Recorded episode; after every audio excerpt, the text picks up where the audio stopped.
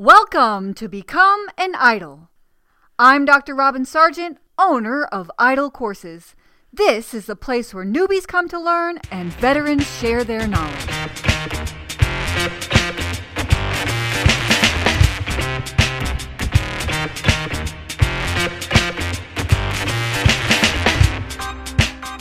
I have here with me today Maya Harrington, and she is one of our Idol Courses Academy members that has come here today to share her idol success story. So Maya, will you please do a better job of introducing yourself?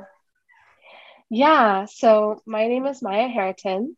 I'm an instructional designer at Apple now, and I was part of the January Idol cohort, January 2021, I should specify. And I'm here to tell you my story. Okay, so we have to start at the beginning. And so you joined in January, and then when did you land your job at Apple? Yeah, so I had kind of an interesting journey, which is one of the reasons why I appreciate Idol so much. I signed up for the January cohort 2 months after I had my second child, thinking that while I was on maternity leave, I'd be busy. And the reality is, for anyone who has had children, it takes a lot of your time. So I was part of the initial 8 weeks and was really involved with my mentor and with all of the live sessions as much as I could be. I think I was part of the first Do It Messy challenge, and that really helped me get the kickstart that I needed. But I wasn't able to really dive into building a portfolio or job hunting until probably around July. So while I started everything and I kind of got the wheels greased up back in January, I wasn't able to fully dive into the job search process until July. Once I started then, it took about 6 weeks to land the job that I have now. Oh my gosh. Yeah. I mean, it's hard to even how are you going to get a mouse in your hands? You got a little baby over here. You got to feed your baby. It's like, you know, literally. Yeah, it was my second kid too. I'm not sure why I thought that was going to be a free time situation. I should know better, but it was kind of nice to have something to work on for myself during that time too, because so much of maternity leave, you're giving so much of yourself to the little human that needs you. So it was actually kind of neat to focus on some of my dreams and my goals that time too. So what kind of role did you have before you joined the academy? Were you a teacher, or tell me? Yeah, so I've spent the past 10 years in education in a teaching capacity. And I've mostly elementary school. I've dabbled a little bit of middle school here and there in the beginning, but primarily in kindergarten, fourth grade, and third grade. Those are kind of my favorite spots. So, yeah. So you were a teacher, and so you went on maternity leave, and you're like, oh, I'll make the transition during maternity leave. By the way, I've done something similar. Yeah. And then so that happened. Did you go back to the classroom before? I didn't. Yeah. No. I decided to take off the rest of the year. This was also 2020, 2021 school year. And I think having that gave me a little extra push for the job hunting once I did start that, but not wanting to move forward with my dreams instead of staying where I was. So, yeah. So what about that? I know a lot of teachers who make the transition to instructional design, they always have, you know, a thing like, oh, should I finish out my school year or things like that? But I think people would probably want to know more, like just a little bit more about what gave you the courage to just say, I'm not going to go back. I really am going to land this role. Yeah. Well, in full transparency, I was in a lucky situation where both me and my partner, we could float for a while without me returning. So I think that's a big part of it. But I think also just once I invested my time and my energy into Idol and saw that I was able to do instructional design. I mean, I was fully capable in doing it, that I just kind of had my sight set on it and then my heart set on it. And I just wanted to make it happen. And the job hunt and the portfolio building was a full-time job for those 6 weeks. So even when I got there, I had kind of, you know, I had my, I think my Google site still at the time from the Do It Messy challenge. And I had bare bones of what I wanted to put forward. And I knew that if I wanted to land the job that I wanted, I had to really invest time into making the portfolio, which means not doing other things. So I think because I pulled back from my other job and was able to completely devote my time to job hunting and portfolio building, it made the search time shorter, I think. So maybe for people, it'd be helpful just to think, you know, cost benefit of if you're able to put 100% into something, you're going to get more out of it more quickly rather than spreading yourself along kind of thin along multiple streams of what you're doing. Oh yeah. 100%. Right. Cause you have finite amount of energy, and the more you can put in, the faster you can get out. I totally, I'm with you, Maya. Yeah. So did you know the kind of role that you wanted to land? Were you specific at all about that? I think the answer is yes and no. The reality is coming from the education world, I had no idea what instructional design really means and what it meant to hold a job in that sense. I think that's one area that Idol helped. It filled the gaps for me between, you know, my skills and how I was going to have to apply them in this new setting. But still, like, as I was looking at job descriptions, it's hard to really understand what these different roles are. So I kind of applied to everything that sounded interesting and sounded within the realm of what I had been training to do in terms of learning, authoring tools, things like that. But then at the same time, I think part of me knew that I live in Silicon Valley, so I wanted something in the tech industry. I knew that I wanted something that still felt meaningful to me. I think coming from teaching, I didn't want to let go of that, but I didn't quite know what that meant. And actually, a combination of my mentor, Christy Oliva, and sorry, you can I was with you. Christy Oliva. Yeah. And Nyla Spooner has a episode on this on her podcast too. They both kind of oriented me by advising me to create a portfolio that told a story about myself. They said, when I look at your portfolio, I want to know who you are. So I think initially I was trying to create things that I thought people would want to see. And ever since I got that advice from Christy, I changed the topics in my portfolio to be things that I was really interested in. So again, coming from the teacher world, it was a lot of things like empathy and sales and how to have a growth mindset, like topics that I knew a lot about and that I could hopefully apply to the tech world. And that's actually how I landed this role at Apple. I'm currently creating leadership training, onboarding within the services org. And so all of the topics that were in my portfolio are things that I'm making presentations on now. I know. And a recruiter found me through all of my LinkedIn activity and searching. Mm-hmm. And when I interviewed for this job, I was like, you're kidding me. I have to have this role. This couldn't be a better fit. And the fact that they were prioritizing these topics and the fact that I already cared so much about them, I think it just ended up being a really good fit. So I think that advice was probably some of the best ones I got to help me find the right role for me. Yeah. Okay. So you started in July, 6 weeks. That's pretty fast. So you only had like the bare bones, like you had your Google sites up, maybe you had like some icons, some links, or whatever.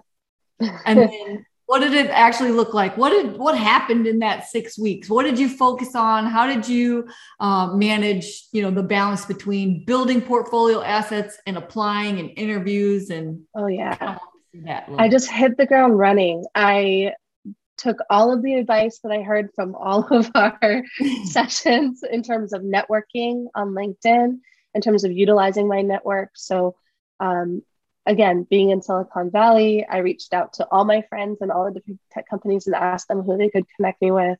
Also, my partner works in tech. He connected me with people who he knows. I just had exploratory coffee chats, I guess you could say, where I just learned what different roles did in tech.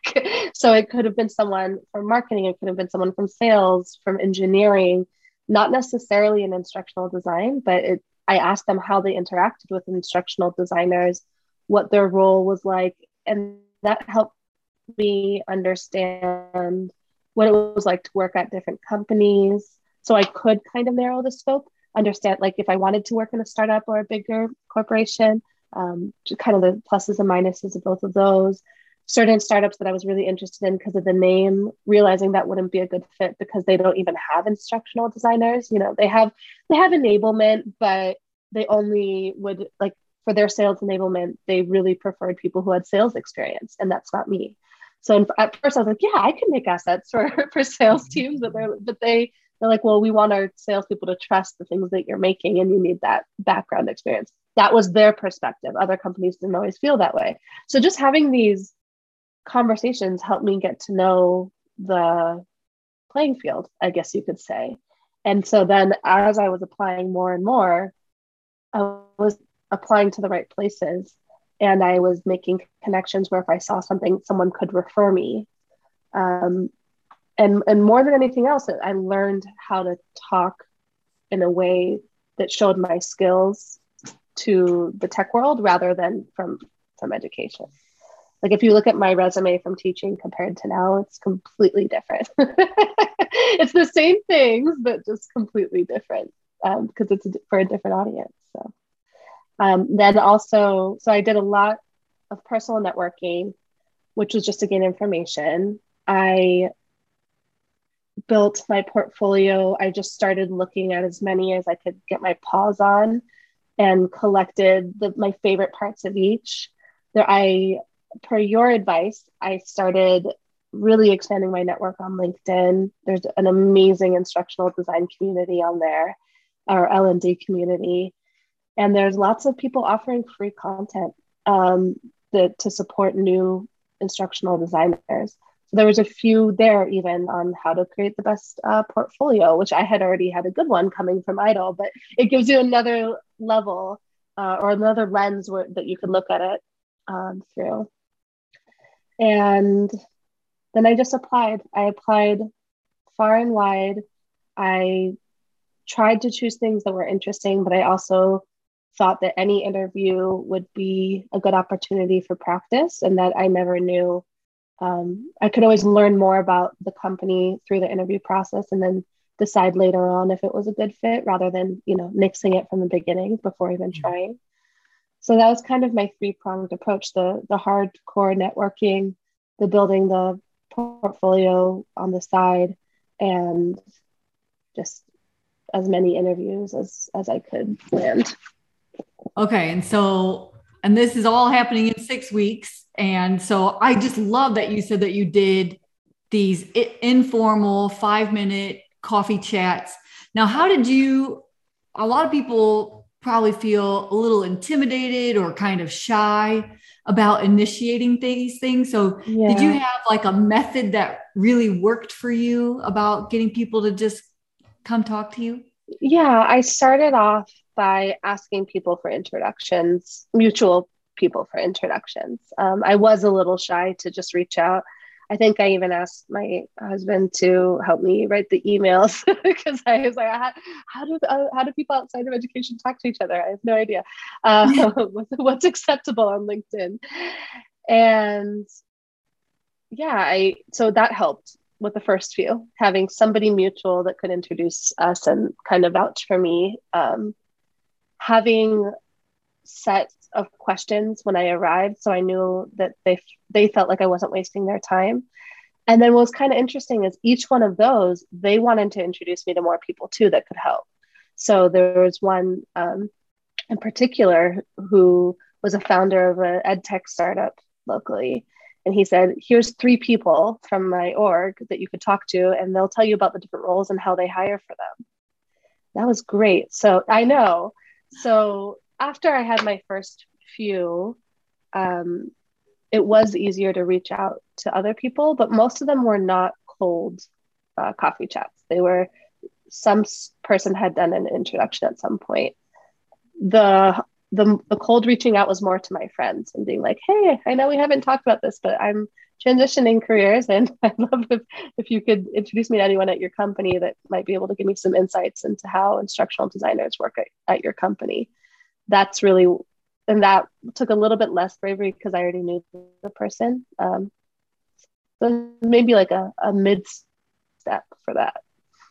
That's brilliant. I think that's a great tip. I mean, look at all the conversations and people you're able to connect with, and you didn't even have to do it in a scary way. You're just like, hey, friends, got some people to introduce me to. That's way easier than doing cold. I think what's interesting is that, I didn't end up landing my job through that process directly, but I think indirectly it prepared me for those conversations. So I did end up getting a job through a recruiter, not through a referral. But if I hadn't had all those conversations that helped orient me into this new world, I wouldn't have been ready when that opportunity came up. So it did help. Sure. Even just understanding how business works and like, what is a product manager and things like that. Definitely the way you show up to your interview. Yeah. Okay. So the recruiter reached out to you. And they say, we've got this gig at Apple. And then, so what is that process? Did you do 3 interviews, 1? What'd that look like? There were 4 total, including the initial one with the recruiter. This is actually a recruiter I had been working with since May, which was interesting. Before my hardcore search began, she reached out to me in May because I had started building my LinkedIn profile back then. So she found me through LinkedIn, and since between May and mid-August, she probably reached out to me about 4 different roles that she thought I'd be a good fit for, and nothing came out of any of them until our August opportunity. So that's another thing to keep in mind, building relationships with those recruiters. Definitely, that's probably what helped me the most. The interview process, so I interviewed with her again to make sure I was a good fit for this role in particular. And then I interviewed with 3 other people who are on the employee experience team at Apple, which is now the team that I'm a part of. One of them was a hiring manager, and 2 of them were other teammates that were in charge of other parts of like content creation for the team, but not necessarily on this project. So it was kind of interesting because they had insights into how they do things, but they hadn't worked directly on the one that I'm working on now. So it gave me space to show them my creativity on how I would create it and bring in engagement, since these are all ILT instructor trainings. And it allowed me to meet the team and the people who I'd be working with. And they were just so lovely. I really wanted to make it happen. So I'm glad it worked out. Were there any questions that they asked you that made you go, or that you were really prepared for and you were like glad you had done XYZ to prepare for those questions? Anything like that? I think it's kind of interesting. I think that this role ended up being such a good fit that I could really be myself in the interview. I think the things that helped me prepare me the most were the prior interviews that I had had. So I had been through a few rounds with a few other companies leading up to this, and actually got an offers in that same week. It was pretty crazy, but all in all, having rehearsed my answers a few times, both in an interview and with friends really helped with me, helping me articulate what I really wanted to say. It helped me understand. I think Christy helped us with this too, actually. Helped me understand what they're looking for in their questions. But ultimately, for this role, I felt like I could really just be myself and be authentic. So that was, I think, what maybe also helped the interview go so well too, because I wasn't trying to memorize anything that I had said before. I could just speak to what they were saying authentically. Yeah, just be in the now, because you didn't have any more nerves. You'd already exercised, practiced all those away. Yeah, and the first few interviews that I had, I was really like stumbling over my words a lot and trying to remember tips from our mentor sessions and all that kind of stuff. I was in my head. And so having that, you know, the dry runs, so to speak, definitely helped. Did you have to take a test? No. For Apple? No, like, I think assessment. So I think, I think because my portfolio was so similar to what they were looking for, they didn't ask for that. So I did have that with a few other interviews, and most of those were around just different authoring tools, to show that I knew how to use them. This one, they didn't. I think it was because they could see that I already know how to do the things that they were asking. And in my portfolio, I had ILT. I had some articulate storyline, and some animated videos that I had scripted, and I had put all the storyboards and the scripts up alongside the assets, so they could see that I knew how to do both the back end and the front end of things. And I think it kind of reassured them from the beginning that I know how to do it. Did they make any comments about your portfolio that gave you? Yeah, because I mean, the program, the training I'm making right now is exactly on a topic that was on there. It's on the same topic, and they mentioned it. They said, "We saw that you've done something on this, and this is what your first module would be. What do you think about it?" And I was just so flattered and excited that they had already looked at it and liked it. So now you're there. Maya, you have been there how long? So you landed it, what, in August? Now it's October. Yeah. I started beginning of September, so it's just over a month and a half. And is your official title like instructional designer, or what is it? Yeah, instructional designer. It is? Yeah. And we know you do like leadership kind of topics. Is that right? Is that what you said? Mm-hmm. Yeah. So I'm currently creating in-person trainings for leadership, like for managers within the services org, specifically on topics that kind of arose during the pandemic of things that people felt like they needed support on. And then as time goes on, I'm hoping to take on more projects that come up. They have some asynchronous platforms that they want to build some onboarding things that will just kind of live there. And I'm hoping to work on that as well. So I'll have both experiences of working with both in-person and e-learning through there. And yeah.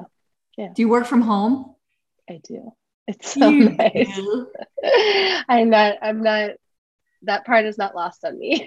Yeah, it's great. I actually have another friend who is a teacher who transitioned into tech around the same time as myself. And we're texting each other all the time, just saying, "Hey, I just went to go get a coffee because I felt like I wanted it and I could go." Or I just really appreciate the flexibility around being able to balance some of my life things with work, and being able to work later if I need to, and take a break to go get my kids or something. So having that flexibility is great.